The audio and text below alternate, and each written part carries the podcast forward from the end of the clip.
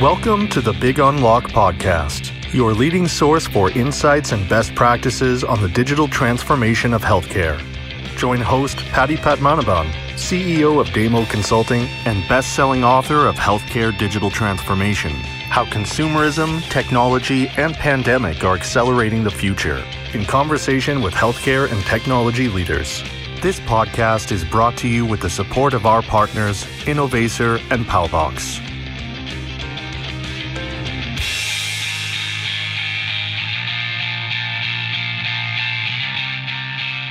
Hello again, everyone. It's my great privilege and honor to introduce my special guest today, Murray Brozinsky, is CEO of Conversa.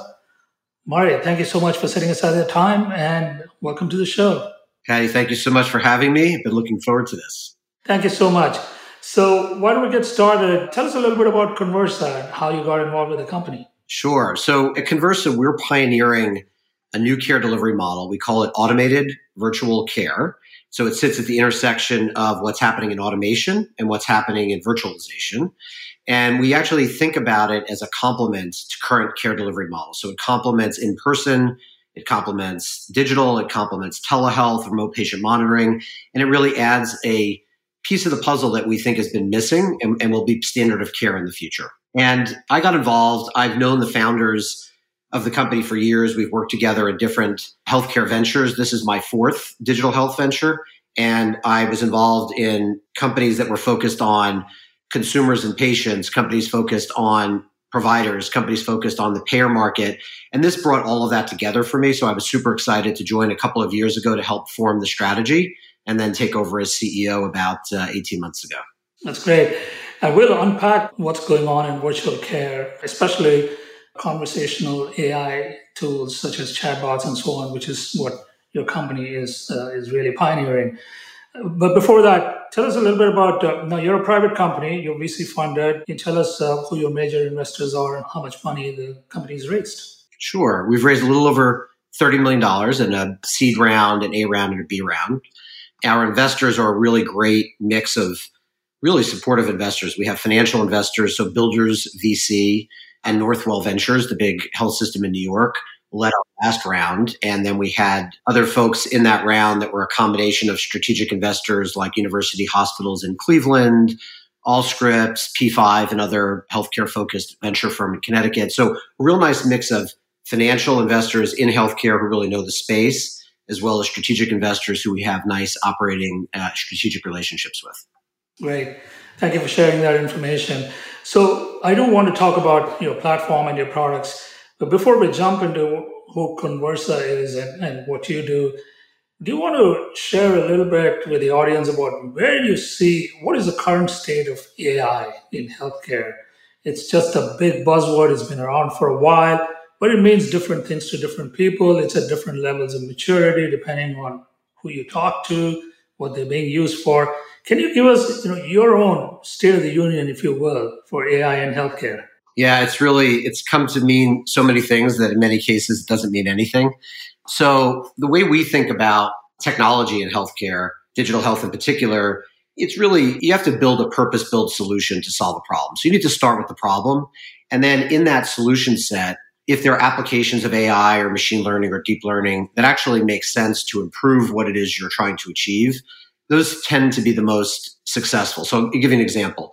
Image recognition and radiology, a lot of really, really good work being done with AI. But even there, you know, recognizing where AI needs to complement actual intelligence, right, from people. So working in concert, there are a lot of studies that show this notion of cobot, right? The person working with the AI. So in radiology, for example, being to identify breast cancer tumors and characterize them. But on the corner cases, having a, a real trained professional be able to distinguish um, and then you know make judgment calls. So I like to use Garry Kasparov as a you know chess master, and he distinguishes between what humans are good at and what AI is good at. And humans are really really good at judgment, and AI is really good at decision making. Decision making is computational all the way down, and judgment is really knowing what matters and why it matters. And so if you can really get those to work together, I think you have the best solutions.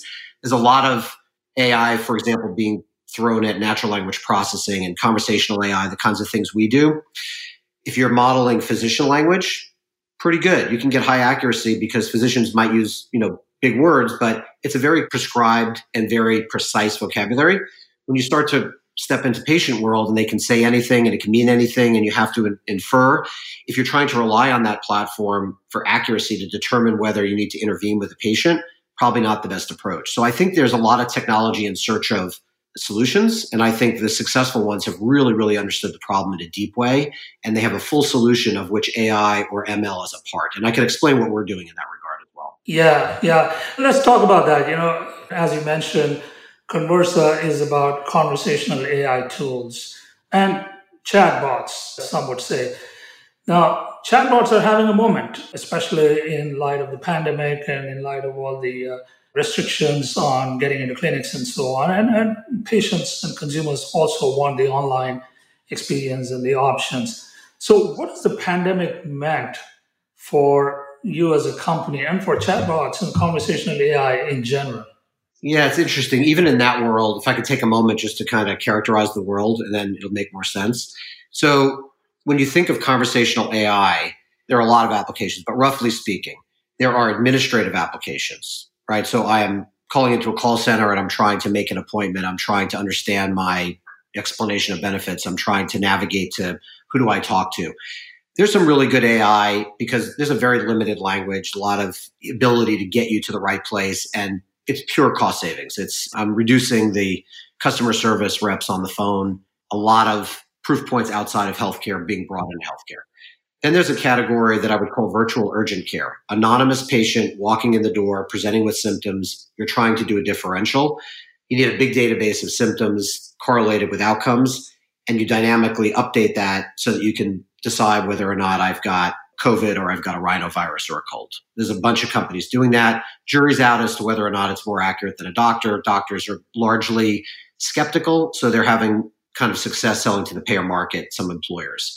The category that we live in is more care management, care coordination, transitions of care, pop health. It's clinical. You're enrolled in a heart failure program. The AI reaches out to you to talk to you, collect information. How are you doing? It's using an evidence based pathway to determine whether we can automate the next step or we need to escalate you. What's the right next step for you? Very difficult to do with AI. The state of the technology is not there. So we've taken a structured approach. Permutations are enormous, could be billions of permutations. Our intelligence is how do I stitch together structured conversations so that it's personalized for you, Paddy? So you'll engage. We can collect the information we need and then use the right nudge, escalate you to the right next level of care. Where we use the ML and AI is in the prediction piece. So it's not just a chatbot. Chatbot is the user experience, but everything we collect from you could be biometrics, could be PROs, could be informal answers to questions, structured information. We then in real time assess that and say, what should we do next? We use a lot of AI and ML there to predict. You might look okay, but you're going to decompensate because we've seen lung function like this with this characterization from your FEV1 scores you're likely not to do well in the next month. Let's intervene earlier than we otherwise would have. Yeah. You mentioned uh, the administrative use cases like explanation of benefits. You know, these don't, these are not high risk interactions. And, uh, but some of the stuff that you described afterwards, which is all the clinical pathways and uh, making, you know, recommendations about clinical conditions and so on, they become more and more complex and also more risk. You have to get it right. And if you don't get it right, there could be consequences for the patient and for the caregiver as well. Now, firstly, do you think we are further along when it comes to applying conversational AI in the context of administrative use cases like the ones you described? Or do you think we're further along with clinical use cases? What is your sense? I think a year ago, I would have said administrative because for the reasons you just talked about. The stakes are lower, people are willing to try, and generally it works well. There aren't that many things that it's trying to do. Dial forward because of COVID, so I didn't fully answer your question. With COVID, everybody had a capacity problem. Couldn't treat COVID patients, let alone other patients. We added virtual capacity. So people were willing to take a risk that they wouldn't otherwise have to treat COVID patients. Now we've got about 150 automated virtual care programs running at various large health systems around the country. So I would say the clinical has caught up and the stakes are higher. So the approach that I described matters a lot, which is we strive for 100% accuracy in determining whether a patient can be automated or escalated on the next step. You can't do that with natural language understanding technologies. It has to be a very deliberate, structured approach. But then you have the smarts to understand the status of the patient to make the right decision. So certainly the clinical market's much, much bigger. I would say that the administrative was ahead. Clinical is probably at parity right now. And then the opportunity for clinical is enormous. And then it, in the you know mid to long term future, they come together because obviously you'd want to have the administrative, you know, the administrative use cases that are attached to clinical all be on one platform. When it comes to clinical conditions too, there's of course a vast universe of use cases and opportunities. And we are, I would argue, in very, very early stages of really tapping into the opportunity with the kind of tools that you're talking about.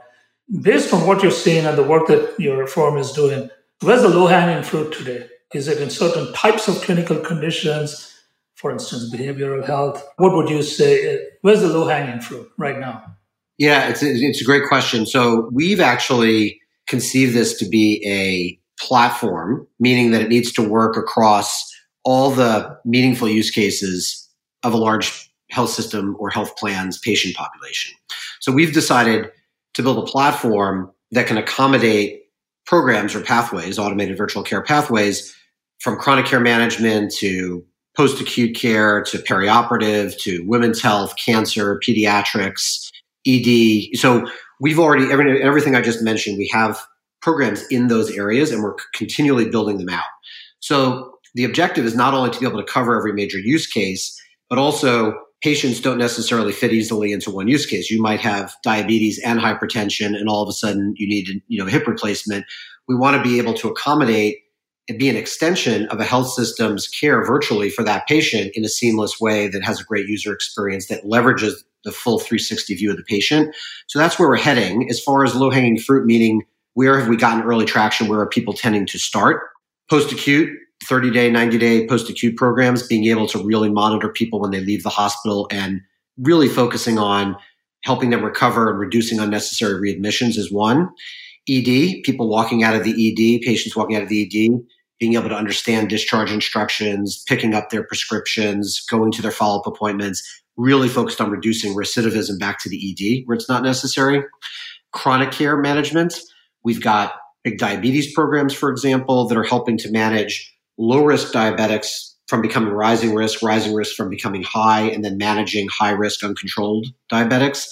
Lung transplant, here's a great example. During COVID, we were working with UCSF Health in San Francisco, shifted our focus because they said this is a really vulnerable population. We don't want them coming into the clinic to take their spirometry readings, for example.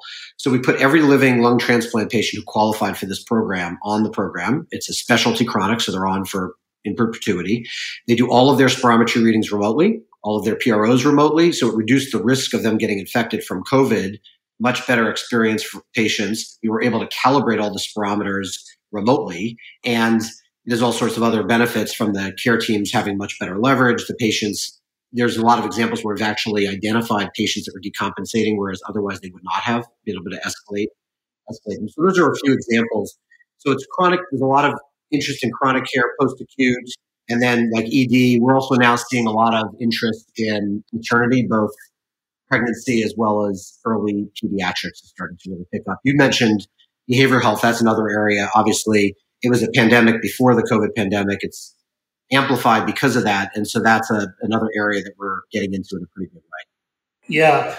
Let me kind of dig into that a little bit. You mentioned a number of clinical use cases, and it seems to me that you're describing it from the point of view of a healthcare provider. So, is it fair to say that most of your clients are providers, or do you also serve health plans and maybe employers? And if so, what are the differences in their expectations from a tool like yours? It's a good question. So, we're largely, let's put it this way, our starting point, we're large health systems. We now work with a lot of mid-size and even community hospitals as well. So provider focused.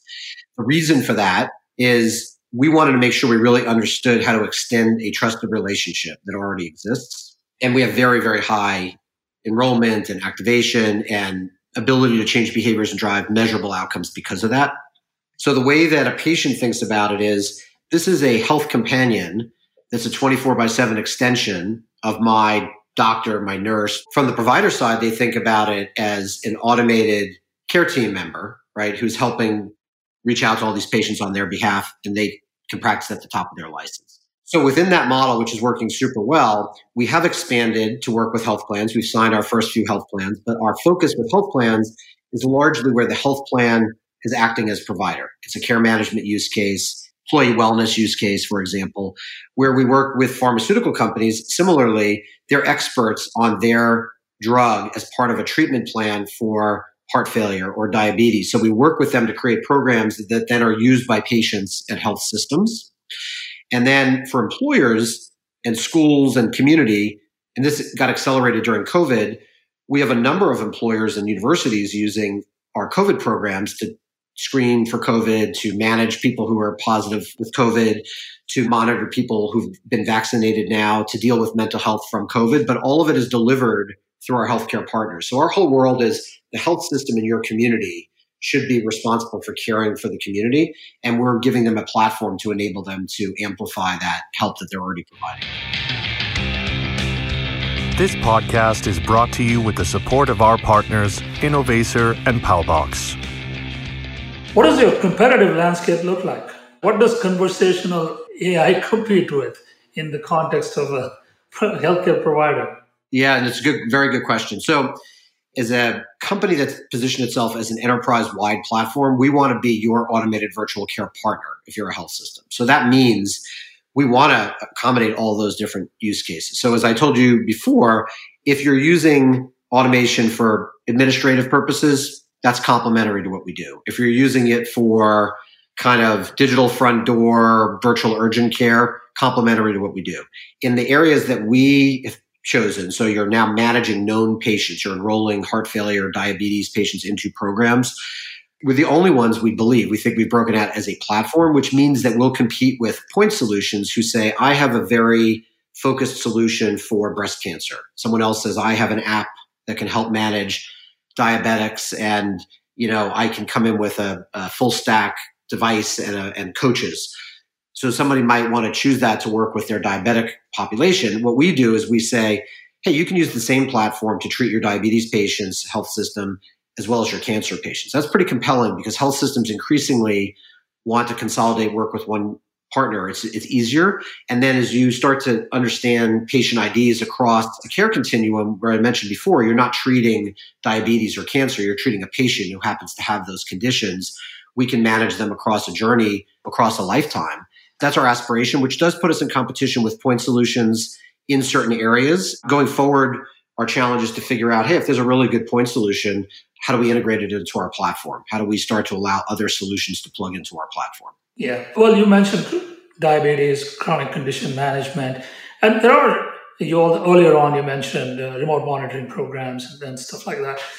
There are platforms, there are companies out there that are already in this space, not necessarily with a conversational AI tool, but they're in the space. They're doing overall care management program, if you will, for chronic conditions, and they're expanding into multiple chronic conditions. Does your tool complement those programs? In other words, would your tool sit on top of an Omada or a Livongo kind of a platform on the one hand? And on the other hand, you also made this mention of clients wanting to consolidate into sort of a one stop shop. And this is something that we see in our work with health systems.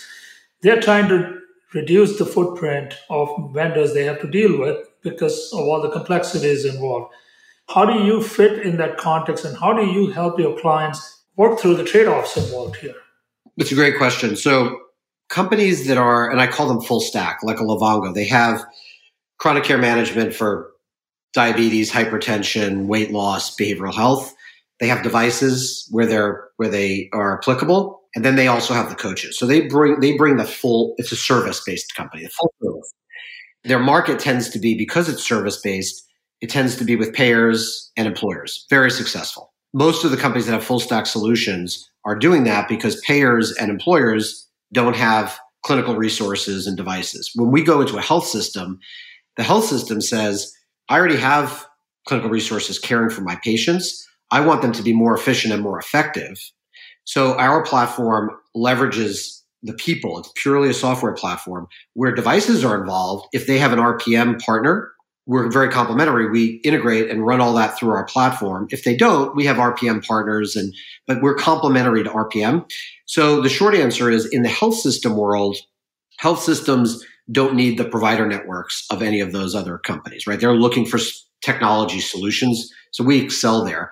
When we go into the world of payer and employer outside of the health systems, then those companies become uh, partners. So, like Livongo, we can go in and say, hey, if you want to add the conversational AI and the decision making we bring, we can help leverage the platforms that they've built in the same way we do for the system. So if you if you disaggregate what they do, they have clinical resources like the health system does. They have the device like the RPMs do, and then we can bring the piece of the puzzle that we bring to the to that table in, in that world as well. Where does voice fit in all this? Do you compete with voice-based solution providers like a Nuance, for instance? So we don't. We don't today offer voice. Our philosophy. There's no reason technically why we can't. In fact, I demo our platform using voice a lot, but I'm just using the, native voice on the phone to be able to do text to voice. The reason we've not gone there yet is because we're very driven by where the market need is. And we're coming out with something that's revolutionary. The impact that we're having is enormous. We have more demand than we could possibly handle. And so our point is when we start to really see that people are interacting with this in voice in a real way in certain use cases, then we'll we'll add it. It's not a big thing to add. What you want to do is make sure that you're designing the voice interface. You're not translating a text to voice because in our world, understanding what someone is saying with 100% accuracy in voice is a different design requirement than doing it through a chatbot. When you look at people like Nuance, for example, this is back to this natural language understanding. They probably have the best NLU out there, but it's not an accident that they've chosen to do transcription for providers because when you're looking at what a provider says and being able to accurately transcribe, you can do that. You get into the patient world where a patient can say or respond to anything. In that world, the way you would measure it is precision and recall. Precision recall rates are going to be 80% at best, which means that your error rates are 20% plus. That's a terrible experience, and no hospital system will use that error rate to make decisions as to whether or not they can automate the next step for a patient. You make it sound very simple, conversational AI, how the tool works and so on. But I do know that the complexities of natural language processing are non trivial. As a provider, if when you talk to your provider prospects or clients, what do you ask them to prepare for in terms of the most challenging aspects of rolling out a conversational AI tool? What do you tell them? What should they expect? That's a great question. So we have a very rigorous process. It has kind of four different swim lanes. There's integration. There's configuring the pathway or the program, right? So everybody delivers their care delivery model for diabetes is slightly different. Might use different guidelines. So there's integration pathway. There's best practices on how you enroll the patients. And then there's how we're going to measure success. So those are kind of the four basic. And we have teams that match up with their teams we will take on as much of the burden of doing it as possible. Some of our clients are very, very sophisticated and they want to collaborate. That's wonderful as well. What we have taken off the table are things like you're talking about. So, well, I'm worried about NLU. I'm worried about liability. I'm worried. So we take some of those concerns off the table. So the real focus is how do we take a program that we've designed that's very sophisticated. We know it engages and drives outcomes. And how do we configure it for the way you deliver care so it fits in your model, it works in your workflow, it's integrated to your data flows? That's really what people, I wouldn't even say worry. We've gotten to the point where that's what we need people to help focus on so that it works in your, it, we know it works. There's a lot of outcomes, a lot of data. It needs to work in your environment. What's the typical uh, implementation lifecycle from from the time they start to get into, let's say, the first couple of use cases and rolling it out? What's a typical implementation cycle? Yeah, uh, we set expectations at somewhere between six and 12 weeks, which is not that long. And the majority of the variation is the availability of clinical resources or technical resources at the health system. We can move pretty quickly. We can get very sophisticated portfolio of programs up in under six weeks. So let's switch topics. We're coming up to the end of our time here. I want to get your thoughts on the current startup landscape. Being a VC funded startup yourself, I'm sure you follow very closely what's going on in the in the capital markets, especially the venture capital markets. And we are awash in funds by any definition today. and there's uh, more money chasing uh, if you throw in the IPOs and the SPACs and whatever other acronyms you want to call it, private equity, so on and so forth. There's a lot of money. At the same time, health systems, your client, they're also struggling to stay on top of all of these innovative new digital startups, right? My, I guess it's a two part question. Firstly, what do you see the next 12 to 18 months looking like from the point of view of venture capital money flooding the market and what is going to, what is going to go into? And secondly, what is your advice to a digital health startup that's at the receiving end of a lot of this money? Yeah, that's a really good question. If I could divine the future, I would uh, maybe be in a different line of work, but markets generally, in my experience, always overshoot, right? So they're trying to get at an equilibrium, but there's a huge beta on both sides. And so you're exactly right. There's unprecedented amounts of money in digital health. It's concentrated in certain areas like behavioral health, which is a big problem, but there's so much money going into the space. And every time that happens, there's you know there's going to be a comeuppance, and so we're starting to see an enormous. At the same time, you do see a huge consolidation. To your point, companies going public and using that capital to very quickly acquire. Obviously, you know Teladoc and Livongo kicked off a big part of that, but Grand Rounds and Doctor on Demand, and on and on and on. There's tens, if not hundreds, of these deals happening. But there are so many companies, to your point, that are getting funded. My belief, I think what we'll see is continued consolidation, and then there will be a whole bunch of companies that just don't make it above the threshold to be viable or to be attractive to be purchased. And they'll go out of business or there'll be acquihires. And so I think there'll be a big thinning out very quickly. It'll happen quickly. And that'll make the companies that are above that bar much stronger. So I think health systems employers, payers, you're seeing articles have been coming out about the exhaustion. They're seeing 10 of the same companies a day, can't even remember their names, let alone, right? So I think we're going to see that. So advice to somebody coming in now, I mean, part of it is when you start in a cycle, it's always better to start in a cycle where things look horrible because that's what hunker down, develop your product. So I would say right now, the best case scenario would be if you're starting a company now and you can get funding, spend this time developing your product, get product market fit, really pick a problem because I think there's a lot of technologies out there in search of solutions. Pick a problem and there will be a, an absolute uh, thinning out of the marketplace that'll give you an opportunity if you can solve it better than someone else or it's an unsolved problem to come out and you know once the product is available in 18 to 24 months that's probably a good time frame to come out with a, a product I would, I would love to be in a position right now where i'm you know, not worrying about generating revenue, but worried about just building the product and I have the funds to do it, this is a good time for that. Yeah, that's, that's great advice. It's been a pleasure speaking with you. I think we covered a lot of ground here and uh, I really wish you and your company the very, very best in the market. I know you guys have made a name for yourself. Like you said, there is a lot of demand out there. We're still in very early stages of digital transformation in healthcare. I can tell you that from my own firm's perspective, there is a lot of demand for the kind of work that we do, which is to advise clients in sorting through their digital transformation roadmaps and their priorities and challenges and trade offs and so on. In many ways, uh, we're in the, in the same place that you are. But once again, I wish you all the very best and thank you so much for being on the show. No, thank you so much, Paddy. I would say all your questions were great. When it comes right down to it at the end, we, and I would advise this to anybody getting in this space, it's very complicated. You're doing lots of things, but it all comes down to if a patient actually feels it's important in their care and therefore they then have better outcomes and the providers can care for more patients and spend the time doing with those patients only what humans can, then you have a winner. So when I step back, those are the only two things I actually really look at to see if we're successful. I look at what patients are saying and doing with the product, and I look at whether or not providers are embracing it. And if we have those two things going for us, everything else could be going wrong and ultimately it'll be successful. Well said. Thank you so much. We hope you enjoyed this podcast. You can reach us at info at thebigunlock.com with your feedback and questions. This podcast is brought to you with the support of our partners, Innovaccer and Paubox.